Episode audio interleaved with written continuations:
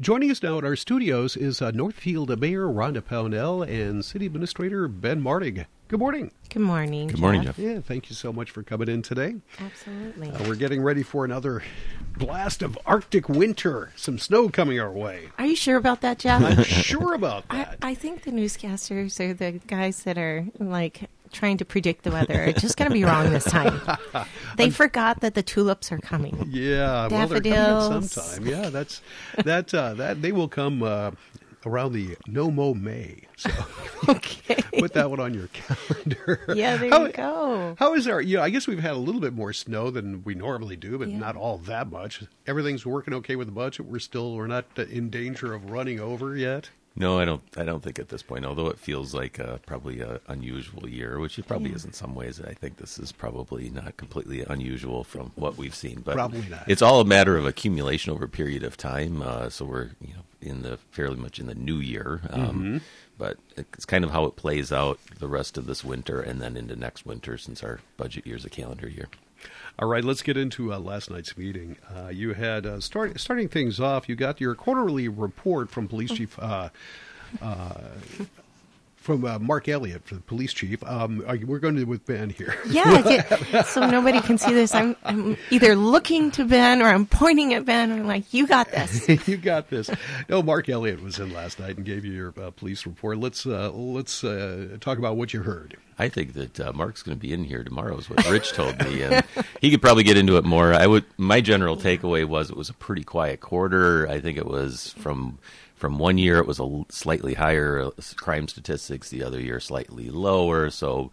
Um, I like to think of the police department. No news is good news, I guess, from the police department. So, it was my general takeaway. But Mark can get into detail with you uh, with that tomorrow. I didn't realize. Yeah, Mark is on the schedule for Right. tomorrow, so we'll just talk to him about that. Get the uh, get the uh, report. I would just say, Jeff, it's just really great to have him there and giving the, the council and the community, in a sense. I know that he's on here too, and that's wonderful, but it's great to give some data points uh, and to be keeping track of that data so that we can be looking at it to see whether or not, from a policy standpoint, whether or not we need to make any changes. And I'm sure his department and city staff are doing that all the time as well, but the council doesn't really get those types of presentations usually, and so this is new and it's it's just a it's a great tool.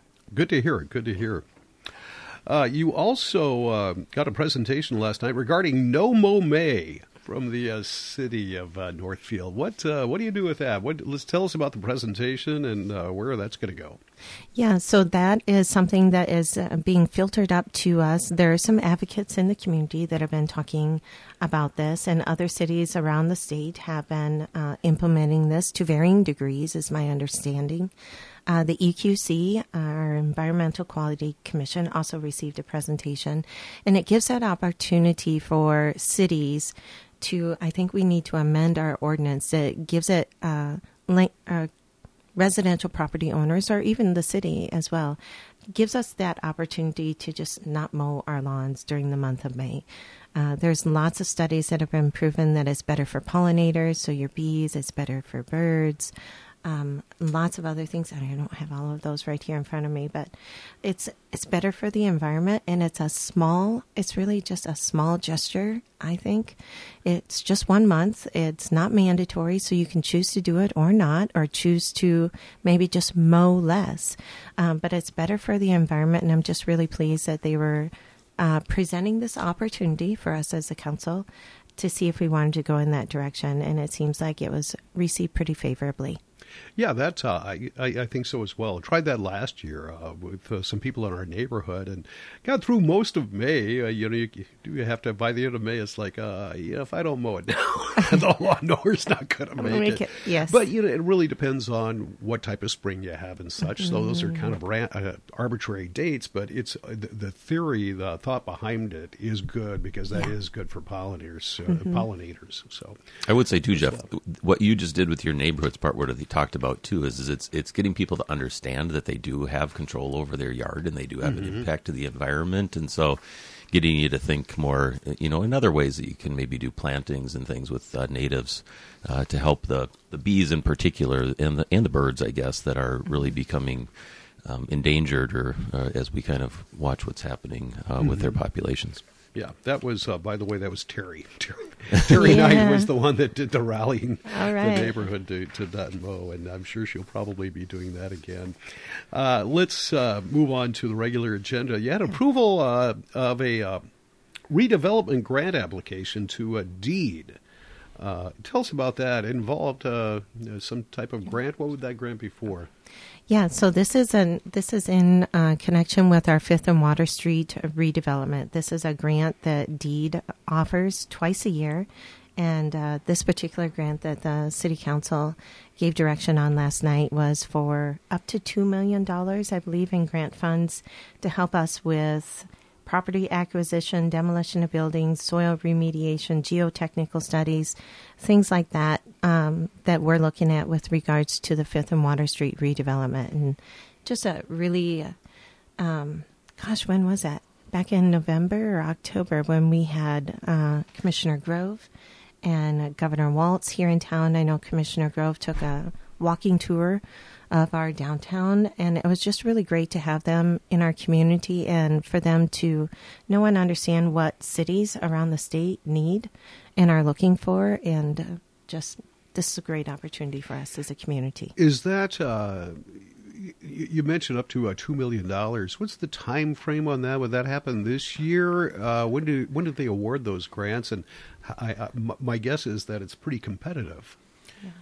Yeah, um, our community development director indicated uh, this year, I think, is when they would make the determination. And I think next year is probably when they'd be used. I, I would say, I think they, they do.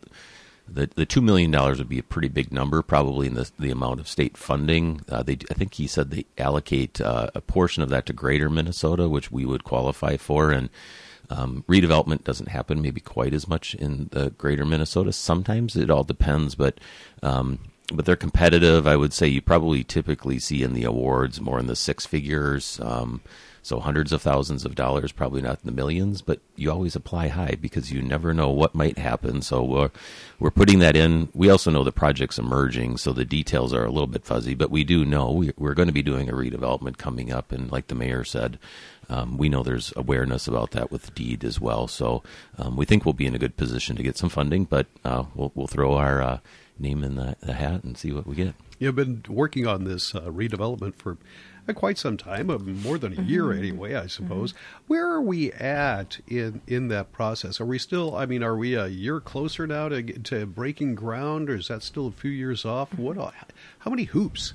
Do we have to go through, or how many items do we have to check uh, check off the uh, checklist? A Yeah. lot. A lot.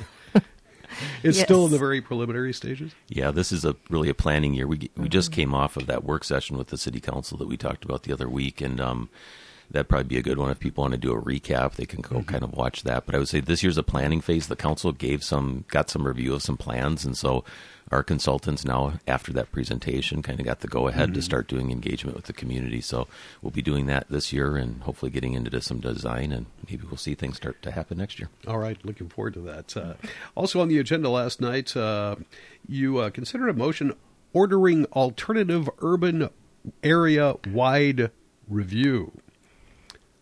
No idea what that is. Please enlighten us. So I'll go. So it's short for AUAR. Try saying it's like Peter Piper picked a peck, right? Or some of those other ones, right? AUAR. Uh, It's a planning tool to help us to understand uh, different or analyze uh, different development scenarios and how they'll affect the environment uh, before development occurs. It's uh, really a tool that we can utilize as a community, and it's something that would be updated every five years so it stays current. So it will go over environmental issues, transportation issues, multiple different things. Uh, it's kind of a environmental assessment worksheet. We've been talking about those EAWs, EISs, and this is uh, just a, an it's an EAW. I think uh, John Shardlow said this last night. It's an EAW that has the detail and the specificity of an EIS. And I don't expect everybody to know what those things are. Clearing things up here, folks. They are a precursor to anything that you would have to do in terms to uh, bring forth uh, development, and it's supposed to cut the the timing down um, by up to a year before development would occur. So it's good for the city. It's good for developers. Uh, it can be a marketing tool for us. There's about 25, did he say last night? 25 of them uh, around Minnesota, or he's done. John Shardlow mm-hmm. from Stantec has done around 25 or something like that. But um, it will be a good tool for us as a community. Now, uh, a little bit more specific on this. I understand as, as the northwest development area, kind of northwest of town. Is that what we're talking, or is that where the focus of this particular uh, item is?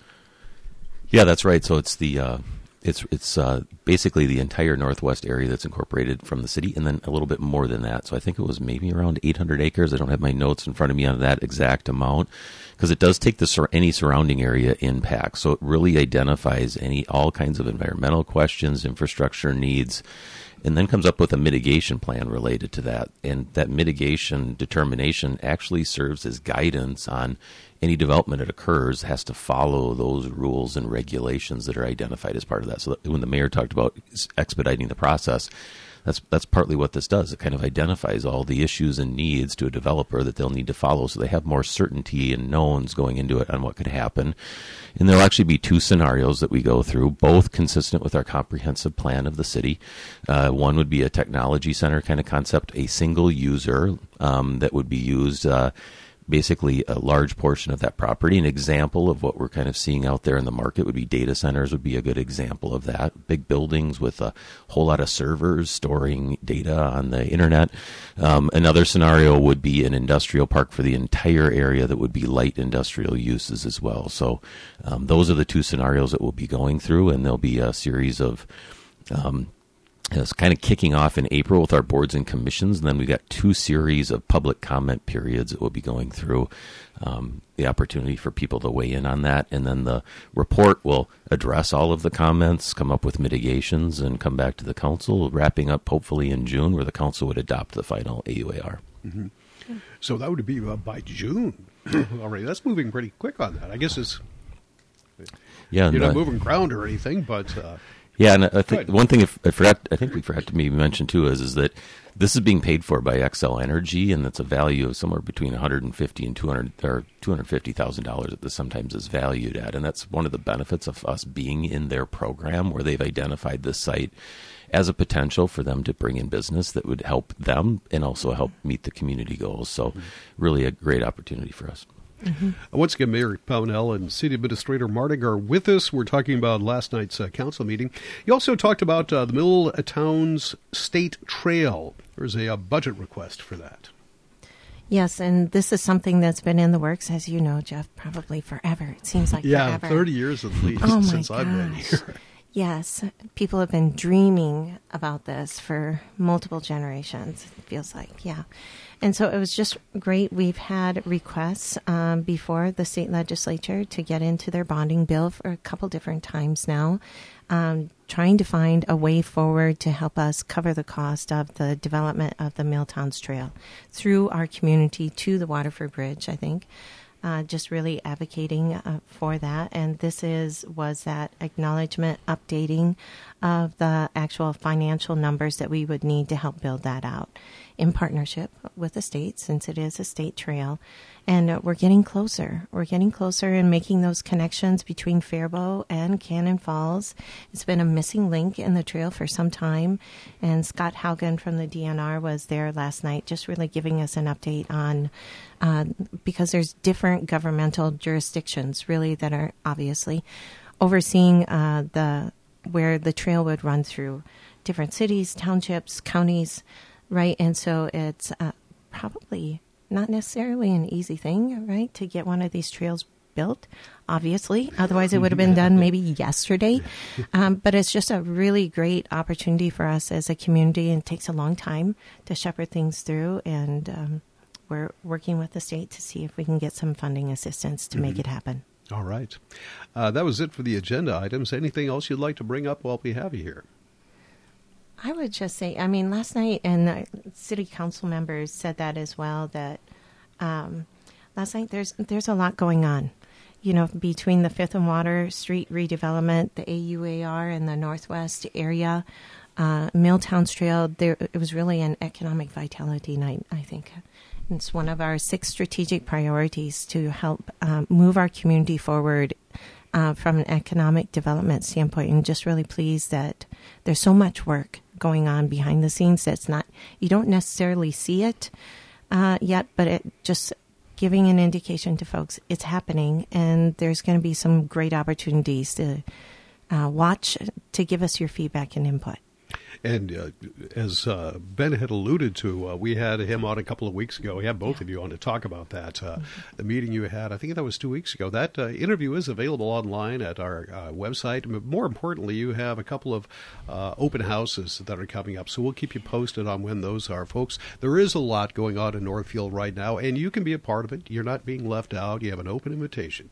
Yeah, and I, maybe if I could just close and say thank you to the mayor, the Human Rights Commission, um, and then uh, recognition of Emmaus Church for the Martin Luther King Jr. event. Emmaus Church was awarded the Human Rights Award this year, and the mayor had an inspire, inspiring words for the community, and we had a keynote speaker at the event. Uh, just very thankful that our community um, supports. Um, supports efforts for being welcoming and inclusive, and uh, was really a, a nice event uh, where we had a holiday. We we celebrated that holiday uh, together. Yeah. All right. Thank you so much for being with us. Yeah, Appreciate thank it. you. Appreciate Northfield Mayor Rhonda Pownell and City Administrator Ben Martig. You're listening to 95.1 FM and AM 1080 KYMN Northfield. We have uh, Rich standing by, or excuse me, uh, yeah, Rich is uh, coming in. He's got local news in just a moment or so, and Tim McNiff, news with the side of sports too. Are you looking to buy your first home, upgrade to